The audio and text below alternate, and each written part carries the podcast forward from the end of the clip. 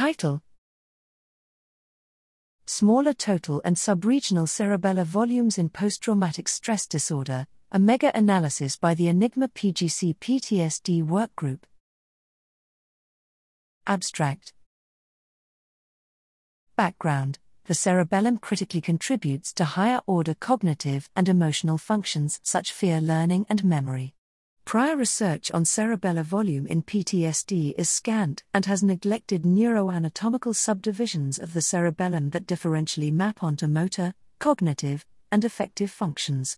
Methods We quantified cerebellar lobule volumes using structural magnetic resonance imaging in 4,215 adults, PTSD n equals 1640, control n equals 2575, across 40 sites from the from the Enigma PGC PTSD working group.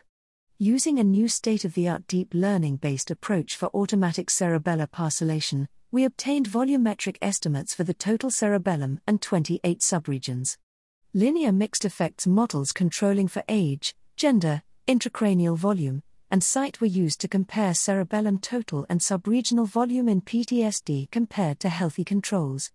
The Benjamini Hochberg procedure was used to control the false discovery rate, PFDR less than 0.05. Results PTSD was associated with significant gray and white matter reductions of the cerebellum. Compared to controls, people with PTSD demonstrated smaller total cerebellum volume. In addition, people with PTSD showed reduced volume in subregions primarily within the posterior lobe, lobule 7b, Crus 2, but also the vermis, VI, 8, flocculonodular lobe, lobule X, and cerebellar white matter, all PFDR less than 0.05. Effects of PTSD on volume were consistent, and generally more robust, when examining symptom severity rather than diagnostic status. Conclusions these findings implicate regionally specific cerebellar volumetric differences in the pathophysiology of PTSD. The cerebellum appears to play an important role in high order cognitive and emotional processes, far beyond its historical association with vestibular motor function.